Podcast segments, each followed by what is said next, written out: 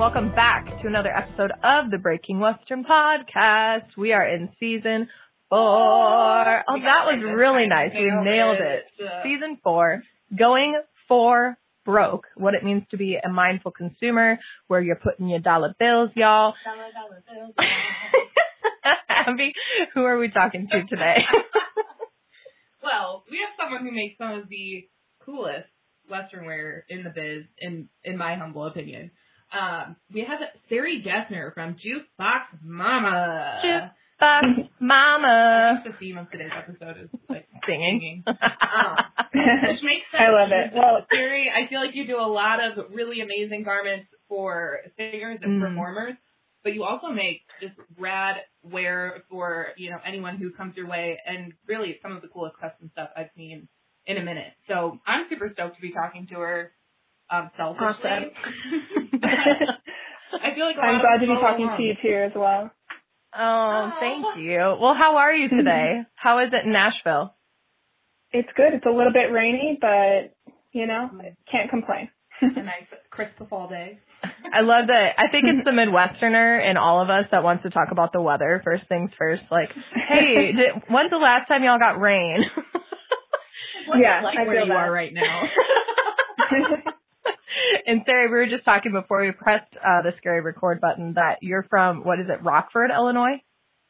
yes, I am. hmm Oh my gosh. Which I'm not gonna lie, every time, even though I grew up not far from Rockford, every time I think about Rockford, I think about the Rockford Peaches, like the the baseball or softball team. Um, Yeah, you know- definitely. okay, I'm glad you relate.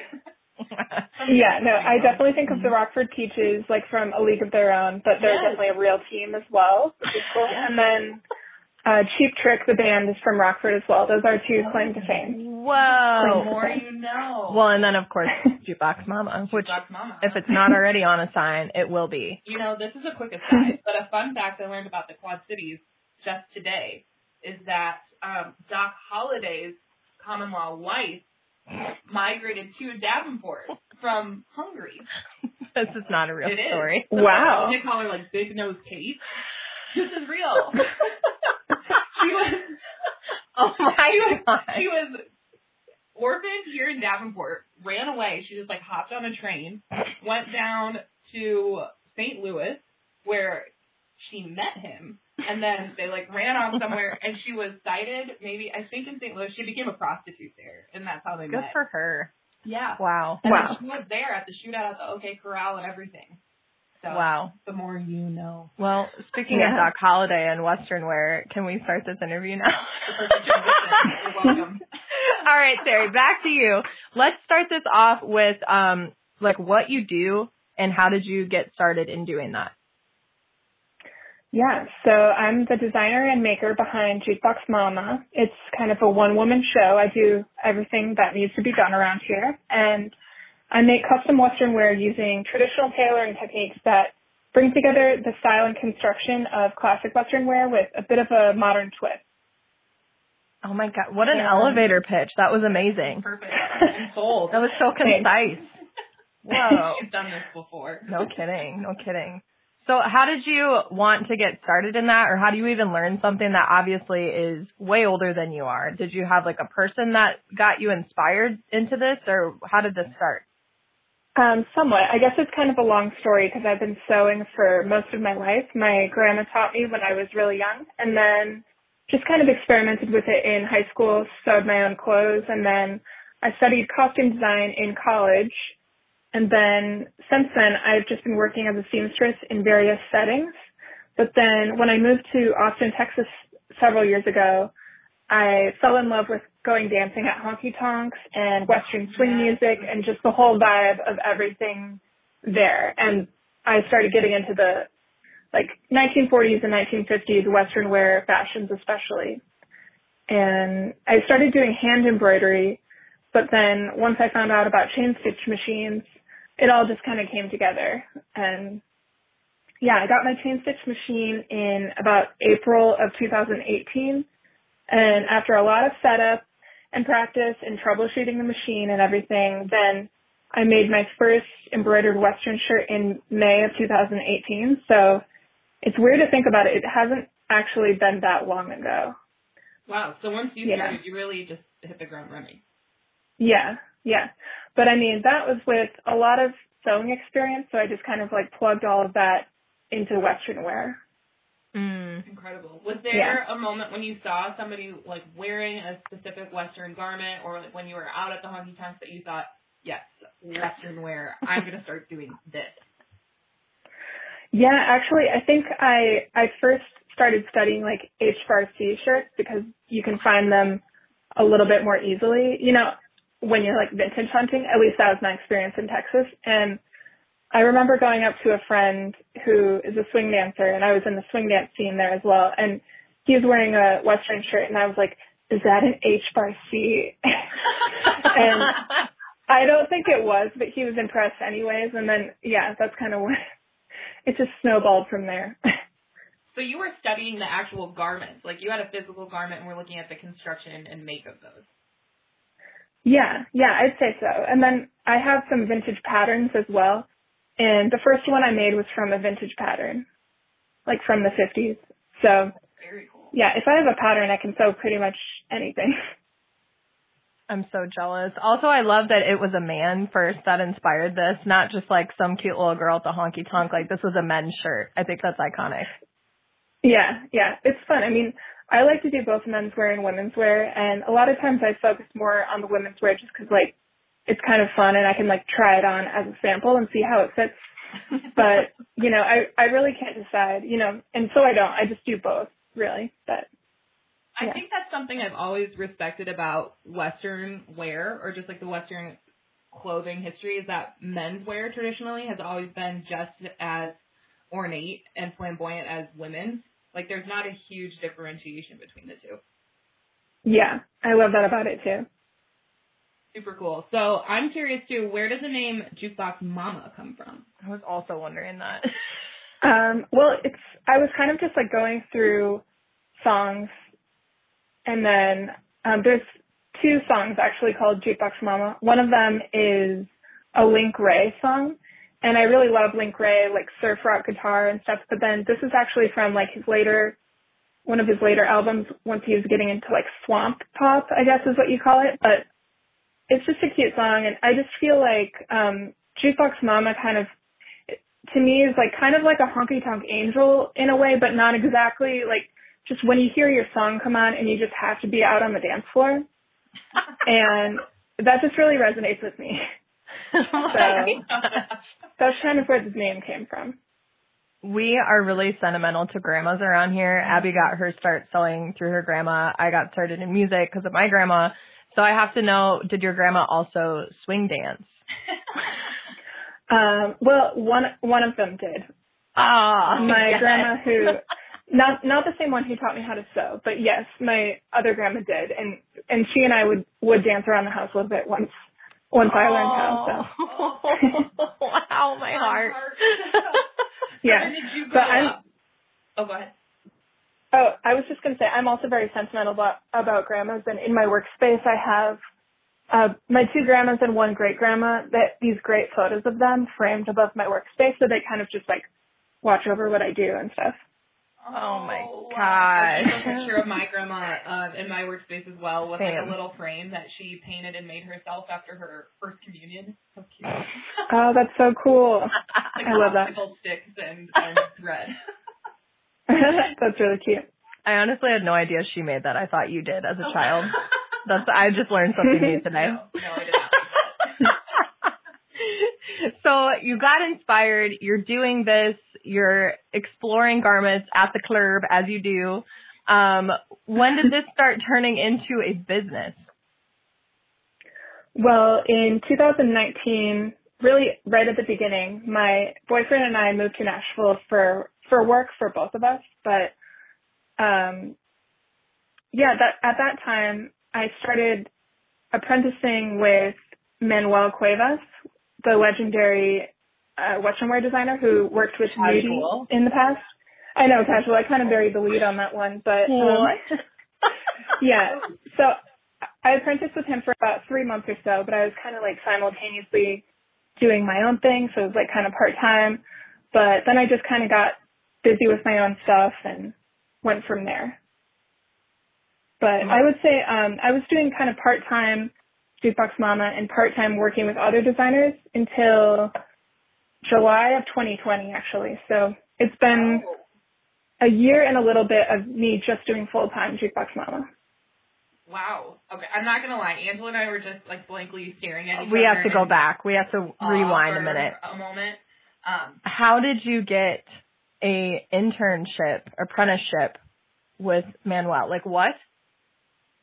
Well, uh, my friend Maria, she is a Western wear designer as well of North Country Maiden, and um, she lives here in Nashville. And I had talked to her about it, and she had done that before, and she suggested that I reach out and do it. And so, um, yeah. So when when Nate, my boyfriend, and I visited here, I had an interview, and it went well. And he was like, "Yeah, sure, let's do it." So, so yeah, when we moved out here, I just kind of jumped right in with that. incredible. He sounds like a great person to just take on people. Like I know a lot of uh people are kind of gun shy when it comes to apprenticeships or things like that that you're teaching people like uh what do you want to call that? Like a Like you're proprietary blend or something Right. that you can't share. But what was like some inspiration that you gained from him or something that you learned? Well, definitely a lot of the tailoring techniques because um, I hadn't done a whole lot of suit jackets at that time, but um, I'd done some, but just like techniques that I wouldn't have known otherwise, and certain things like how to do the pockets on Western shirts. Just like I was doing the one way, but then I learned new ways to do that kind of thing. And was he sweet about it or was he like, girl, you gotta, you, This is how you did this wrong? uh, some of both. Amazing. That's exactly how I imagined it. Yeah, yeah, he's he's great. He's such a character. He's awesome. I I really enjoyed my time there. You know, even though it's short, it was good.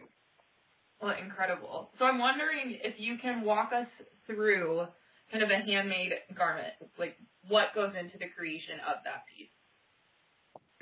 Yeah. So uh, for me, if it's a custom garment, I start by just kind of discussing with the customer what they're looking for and if they have any inspiration images. You know, that it's not necessary, but it's definitely helpful if they're taking inspiration from the past or if they have certain flowers that they want to incorporate or animals or something like that. And then, uh, then I have them fill out a measurement sheet so I can make sure to get the right fit and I'll sketch out the design of what I'm going to do. And then, uh, I have a lot of patterns that I've made in the past that I'll use, but I kind of adapt them for each person's measurements and cut out the fabric, do the embroidery, sew it all together, and rhinestoning if it has rhinestones, and all of it's done in house.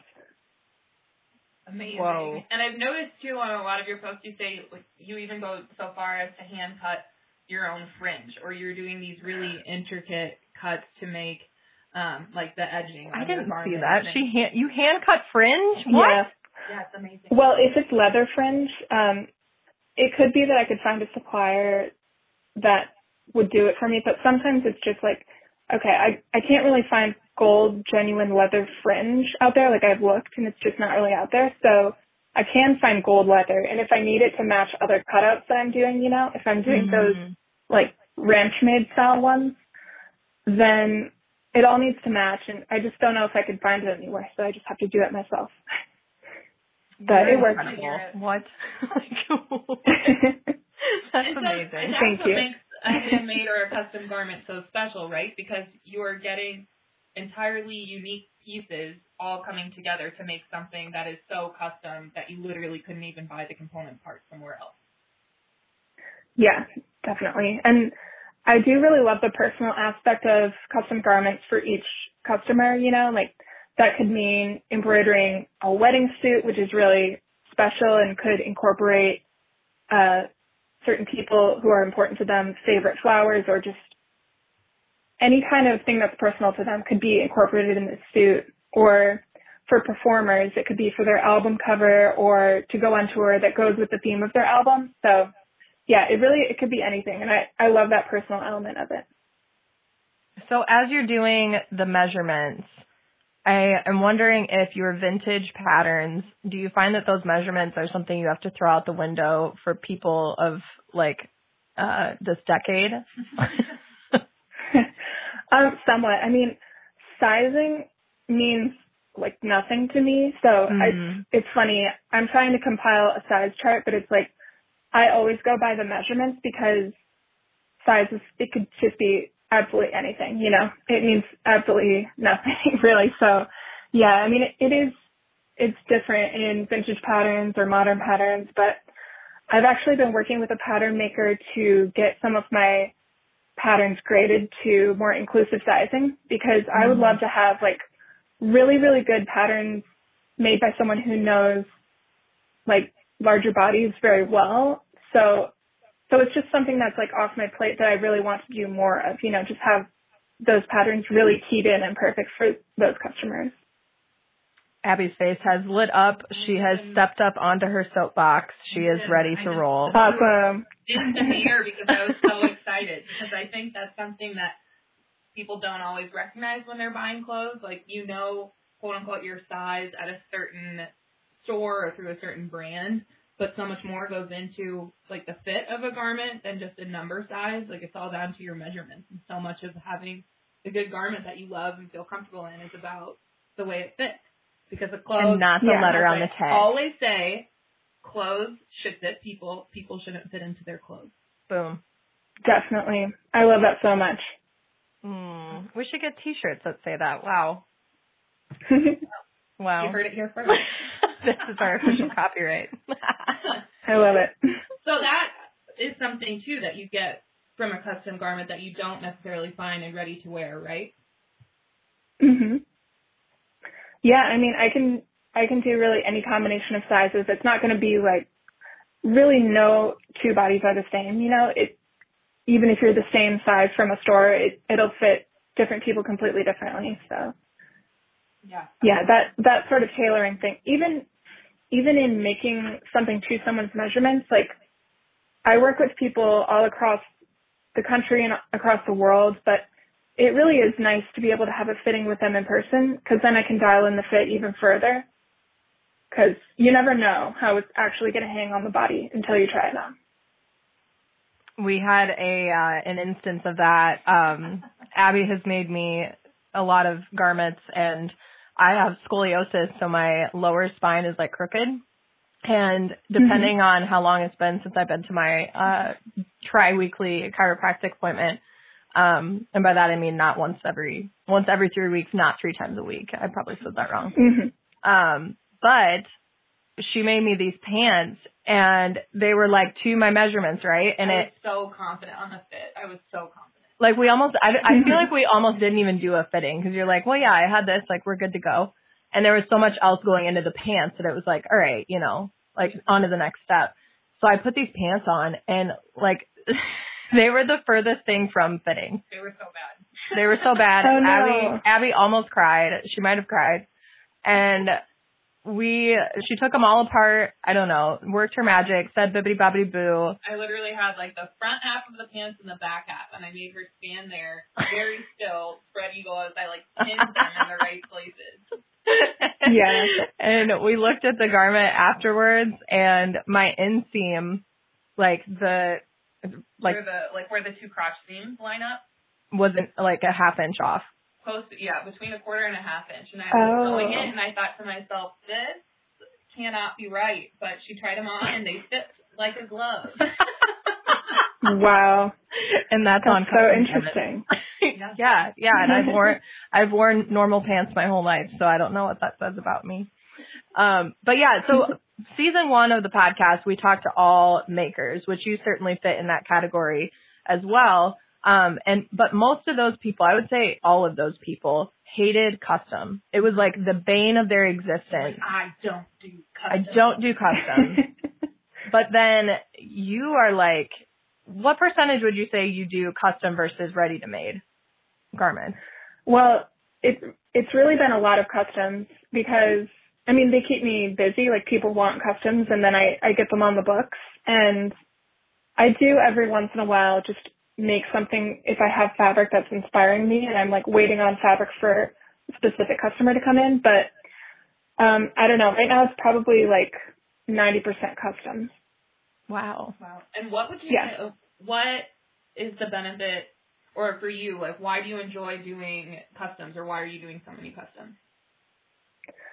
Uh, I think that with this type of Western wear, like people, they want a custom for like a special occasion or just for to have a reason to get something made for them. You know, it definitely doesn't have to be a special occasion, but um, I don't know. I mean, I do think I could do well with ready to wear too, but I just don't really have the capability to make that much inventory at this time. Mm. It's something I'm working on, but I mean, I love my custom clients. You know, it's it's great working with them. So so I enjoy it for now for sure. If Yeah. you're gonna go all out, go all out, go. man. Yeah, Better. If you want a moose, if you want a moose on your yoke, get a moose on your yoke. My golly. exactly.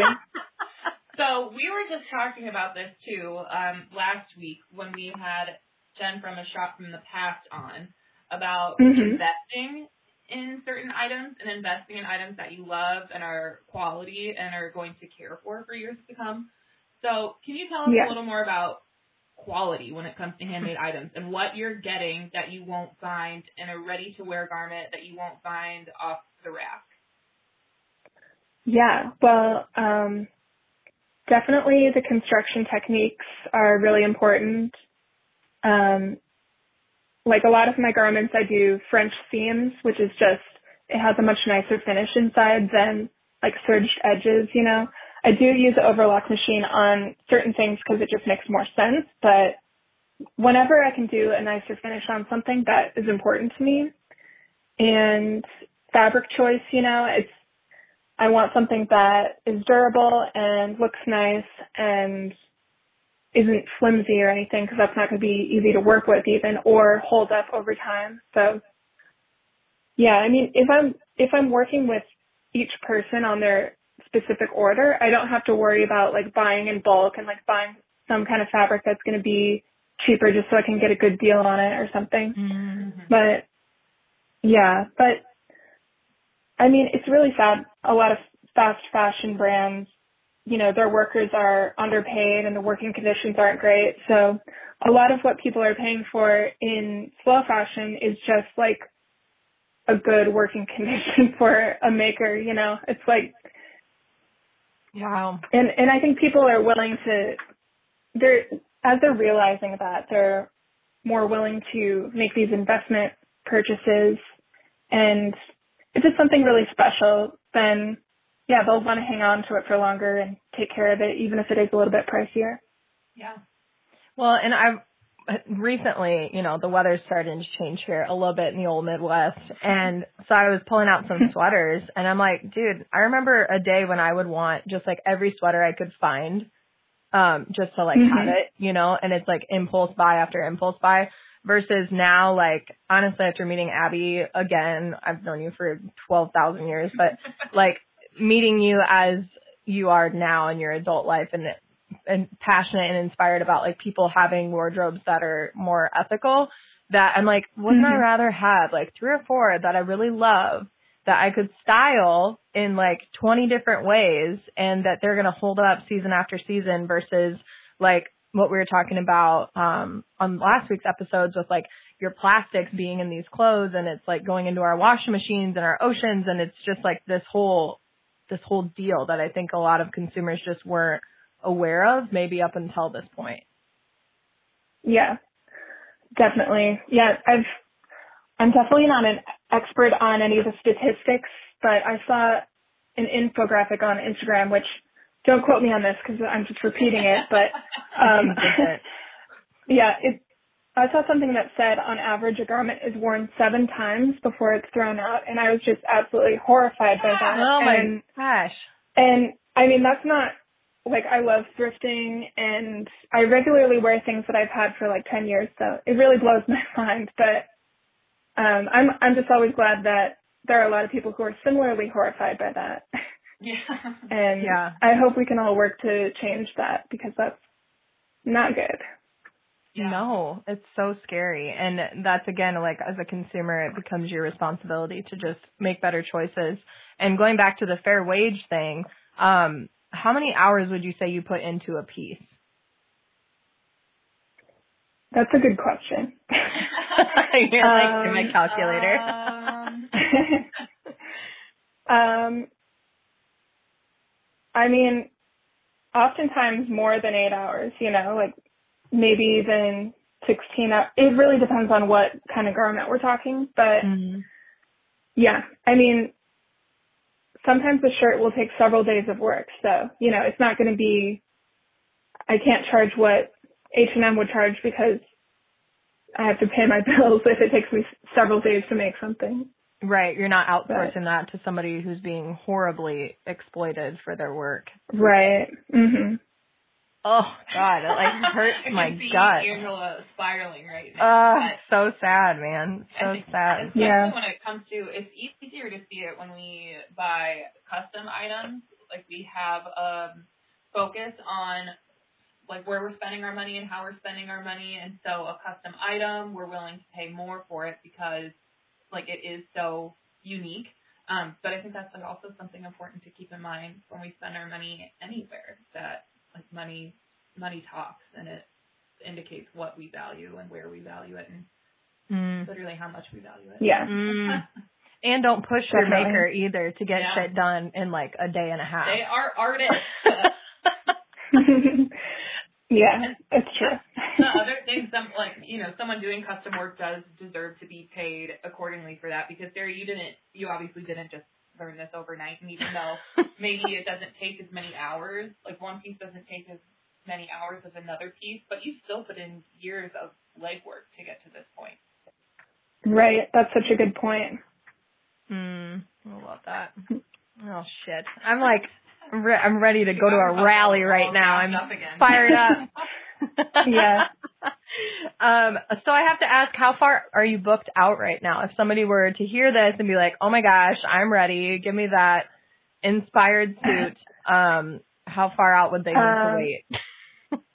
Well, I'm I'm booking for like January right now. So Oh, that's not I don't know how many months away. Yeah, January, February. I mean, maybe if I really took a look at it, I should probably be saying February, but yeah, that's about what we're looking at right now. And what's the process like if somebody wants to order a garment from you? Um, they could just email me at jukeboxmamadesigns at gmail.com and we can go back and forth a little bit because everything's different, you know, what they're looking for. And I do usually have a couple of options for people in different price points. Mhm. Like, um, like if someone wants a suit but they can't afford like a fully custom suit, then I can work with them on sourcing a vintage one and embroidering that and rhinestoning it and stuff. So, um, that's a lot less work than a fully custom suit. So it's a slightly lower price point and stuff like that. So I want to Wow. work with my customers because I, I get it that it's like, you know, I want it to be accessible to people while still, uh, being sustainable for me as well. Mm.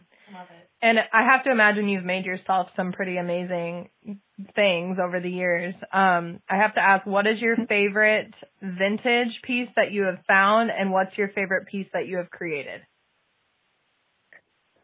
Those are very good questions. Let's see. Um, We'll give you a minute to go look.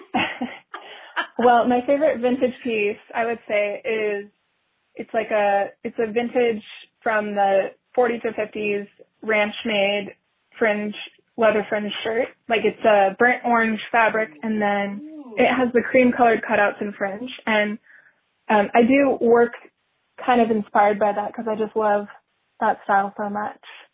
But it's it's nice. It's definitely my most treasured shirt. And then let's see, my favorite one that I've made. Uh, well, one that I really loved, I made a couple years ago. It's like a circle skirt that has a spider web embroidered on the whole entire thing. And Whoa. I made it for Halloween, but it it's just it's really fun. No, it was I one of my earlier that. You can wear experimentations with webs, but I do a lot of webs now. So. Oh. I was seeing that on your website, the little web um, bandana or stock tie. I don't remember what it was. Hi. It Oh, yeah. tie. yeah, yeah. He was cute. He was They're really awesome. cute. Yeah. So speaking of the website, where can The people web find you? The site. web site. so dumb. Uh, yeah, I have a website. Had to. it's just jukeboxmama.com, and then yeah, I have a I have a shop there with uh, not a whole lot of stuff, but there's a couple of ready to wear things, and definitely a lot of t-shirts and accessories and stuff like that. But for custom work, you can just get in contact with me through email. Beautiful. And you're Which also is- on Instagram at the same. Jukebox Yeah. Mama. Mhm, yeah. On Instagram, it's jukebox.mama. Jukebox. And That's that's mama. Mama with one M. M A M A. The the Illinoisan spelling of mama. So, everyone, if you have not checked out Sari's work yet, make sure you do that. Yeah. Jump on over to Instagram, Jukebox Mama. The stuff is amazing, and when you see it, you will absolutely want to go to her website and reach out to her because I think about it all the time. Yep. I Sure do. definitely. Sure do. Sari, thank you so much for being on here with us today and, and talking about a little bit of everything. A little bit of everything. That's a Yeah. great way to put it. Thank you. This was a lot of fun talking to you too. Oh, I love it. Well, thank you all so much for tuning in and listening today as we talk to Sari from Jukebox Mama, Jukebox Mama. That's so- my God. we will see you all next week.